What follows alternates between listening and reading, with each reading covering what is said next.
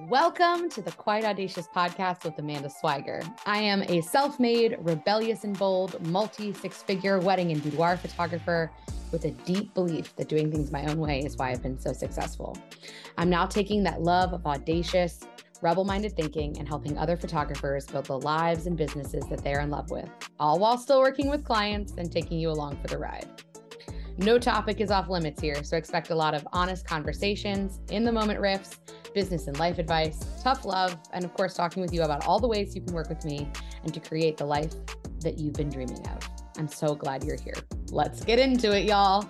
Hello, y'all, and welcome back to Quite Audacious. I am very excited about today's episode because we are going to be talking about one of my favorite local communities and how this helps uh, any of you who are new or are photographers, specifically boudoir photographers, looking to have a portfolio of images you can share. Um, and that community that we're going to be discussing is the burlesque community. I found burlesque uh, when I first came out in Philadelphia, which was about 12 years, maybe 13 years ago now. And I went to my first burlesque show. It was a Disney themed burlesque show. And I immediately and deeply fell in love with the art form that is burlesque. If you are listening to this and going, What in the world is burlesque? It is very much an art form of sexily taking off your clothes. Um, and it can look all kinds of ways. Uh, it can be anything from like feathers and fans and boas to um, something totally wackadoodle and different to um, something to like a Cardi B song. There is a wide, wide arena of burlesque. And if you have never been to a burlesque show as a boudoir photographer, you are missing out. If you've never been to a burlesque show, period, you're missing out. But I feel like as um, people who photograph sexy images, we and you know want to instill confidence. I don't know what is more confident than a babe on a stage taking off their clothes uh, to music. Um, and there are, I mean, politically driven burlesque shows. Um, my, like I said, my very first uh, burlesque show was a Disney show. Um, and to this day, uh, many, many a year later, I can still think uh, of Honey Tree Evil Eye. Shout out to her. She's a local performer and producer here in Philadelphia. Um, stripping to the song from the Little Mermaid where she's in the like little trove of treasures. Um, but instead of it being a trove of treasures, it was a chest of sex toys. Um, and like I, it, it has been many, many years since I have seen that number. I've seen it twice, uh, and I still remember it. Um, so if you are somebody who is maybe relatively new to the boudoir world and you're like, I just, you know, I've gotten some clients, but none of them will let me share their photos. Um, I'm going to tell you today about my methodology when I first started to getting people in front of my camera that would let me share their photos. And that was doing some trade work with burlesquers. Um, my very first boudoir session was with a burlesquer named Teal. Uh, shout out to Teal if you're ever listening to this podcast. I love you. Uh, Teal and I've gotten to work together many times since, and they are one of my favorite people. And I knew I wanted to have my first session be one where I did not feel stressed about needing to make my client feel comfortable with their body, where I could just kind of focus more on the technicalities of lighting and posing. Um, and so I reached out to Teal, who is a friend of mine, and was like, How would you feel about being my first, you know, client? They said yes. And I am not to lie, that is still a session that I love deeply because I just, those photos were such a gift to me, um, both in their belief in me as a photographer uh, and in them allowing me to see them in both kind of their stage persona, but also just real teal. Um, I'm going to be posting on Instagram when this podcast goes live a few of those photos because I just really do appreciate Teal for allowing me to do that. And then after that first session, I was like, you know what? This is a really great way to get images that I can put online and, you know, get my name out there. Um, they, one thing I will say is that oftentimes these are people who are not going to necessarily want to spend, you know, hundreds, especially not thousands of dollars on images. A burlesque is a very expensive art form. And unfortunately, a lot of times people are not making a ton of money doing it. Um, and so, you know, having images that they can use for promotion is really great for them. And then you getting to have images that you can use for your portfolio is also really great. I wouldn't necessarily suggest this strategy if you are somebody who is pretty established in business. Um, but if you are somebody who maybe is in a creative rut who's been doing, you know, boudoir for a while and you just are finding yourself wishing that you could just not have the stress of clients, burlesquers are great for that as well of just being able to feel like you could have some fun um and they're people who understand you know what looks good on their body um they're people who can do their own hair and makeup um i will tell you that one of the things that i have in my like repertoire of prep guides is I have a specific one. I don't really use it anymore for oh, I don't do model calls that way anymore. Um, but when I was doing them, you got to remind them um that, you know, stage makeup and photo makeup kind of are a different vibe. You don't necessarily want to be having full on glitter face as promo images for you, unless that is your aesthetic. Um, so I always told them, like, you know, if you could do your makeup a little bit more on the kind of natural glam side of things. And then towards the end of the shoot, I would let them kind of really up the ante and kind of um, one of the things that was really popular when I first started was glitter lips.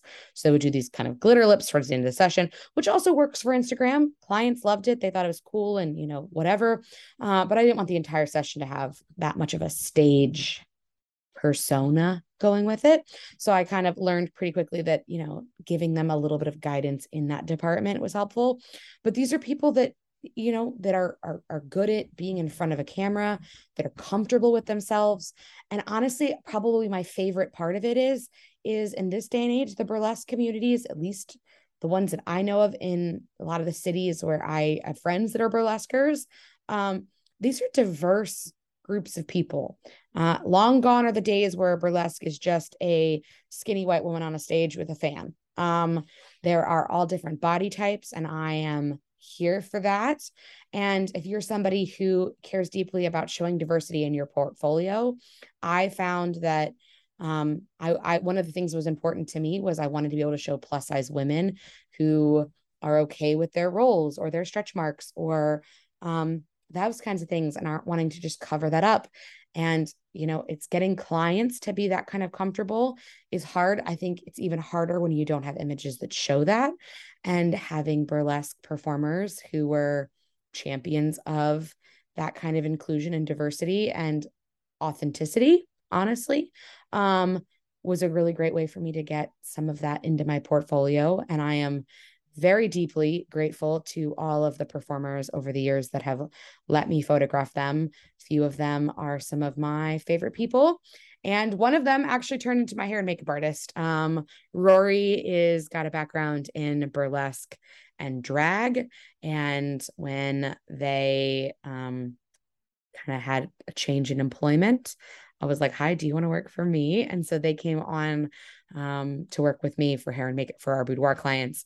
Um, but we have gotten to do some really fun shoots over the years whenever I've kind of gotten myself into a creative rut where I just feel kind of bored. I will just um, rent a hotel room and stick a bunch of burlesquers in it and just fuck around. Um, I have to say, probably one of my like top favorite memories as a boudoir photographer was uh, summer of 2019. There's this beautiful hotel um, in Philadelphia called Hotel Monaco. They have these giant glass showers and big soaker tubs. And so I rented a suite, invited um, like six different burlesquers to hang out with me for the evening. And we shot in just the bathroom. And you haven't lived until you've put three hot babes in a bathtub together. They were giggling. I was giggling. We had Cardi B blasting. It was a whole time. It was not for clients. It was not for money. It was sheerly for the just the fun of creating.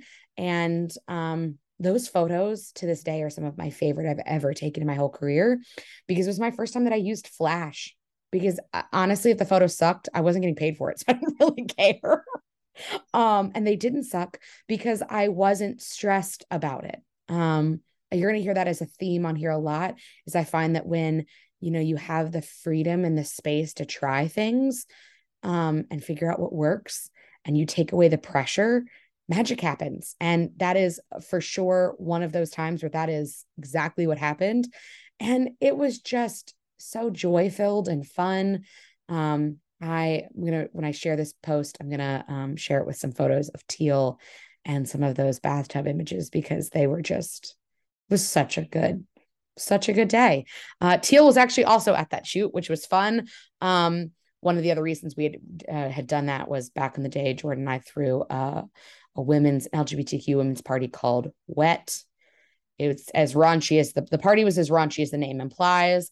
And I had this vision of um, kind of like a more butchy woman with like a femme girl wrapped around her.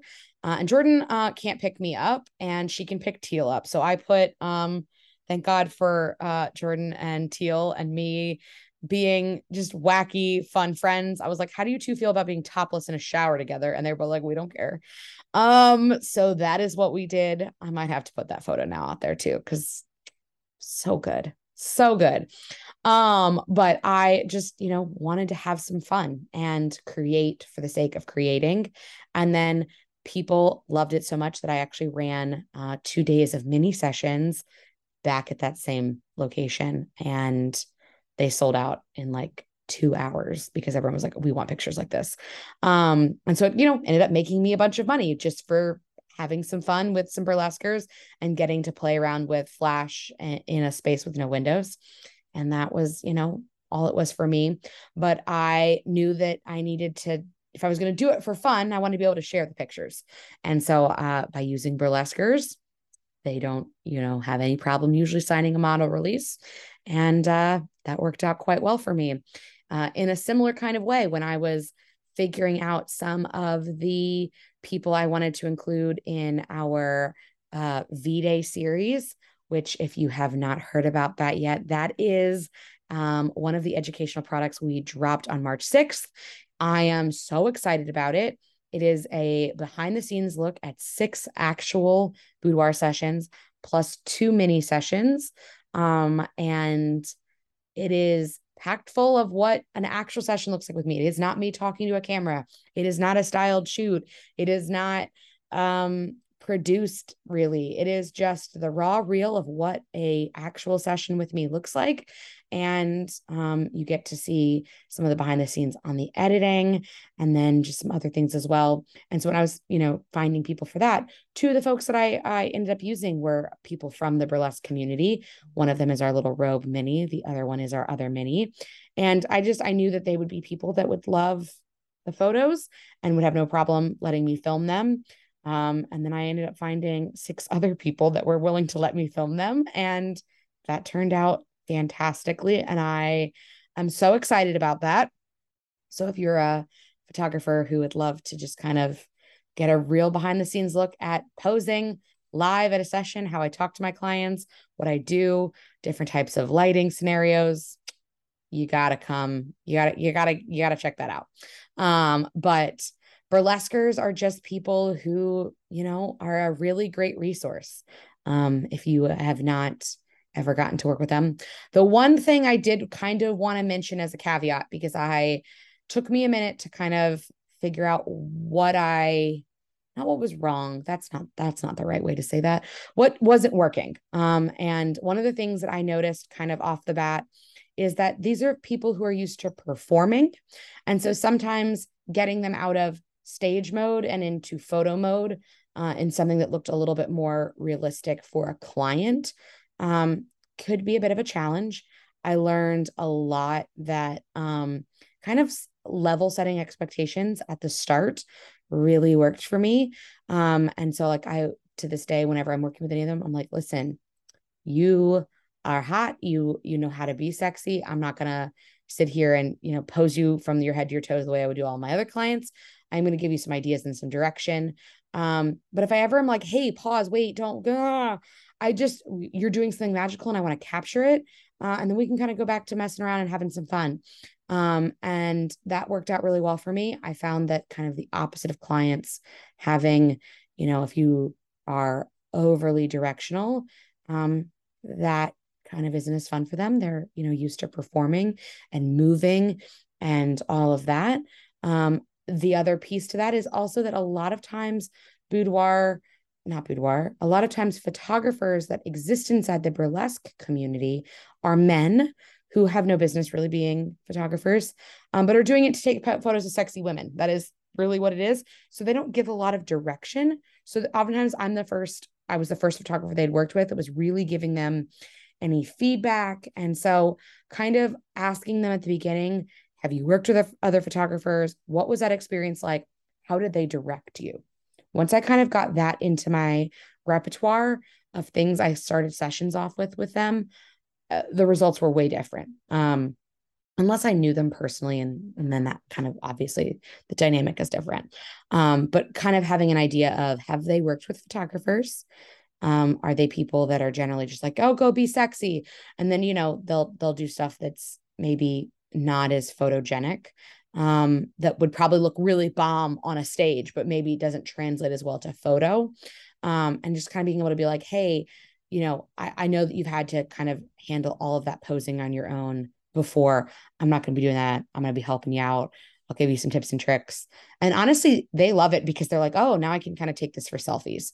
Um, and if you are somebody who is brand spanking new, um, it's just a it's a great way to get your name out there um, and have a little bit of fun. So if that uh, helps you, I I I'm glad. If you are somebody who's never been to a burlesque show, go see one. They're amazing. Um, and uh, yeah, those are all my thoughts for you today. And uh, that's all I got. So uh, I'll see y'all next episode.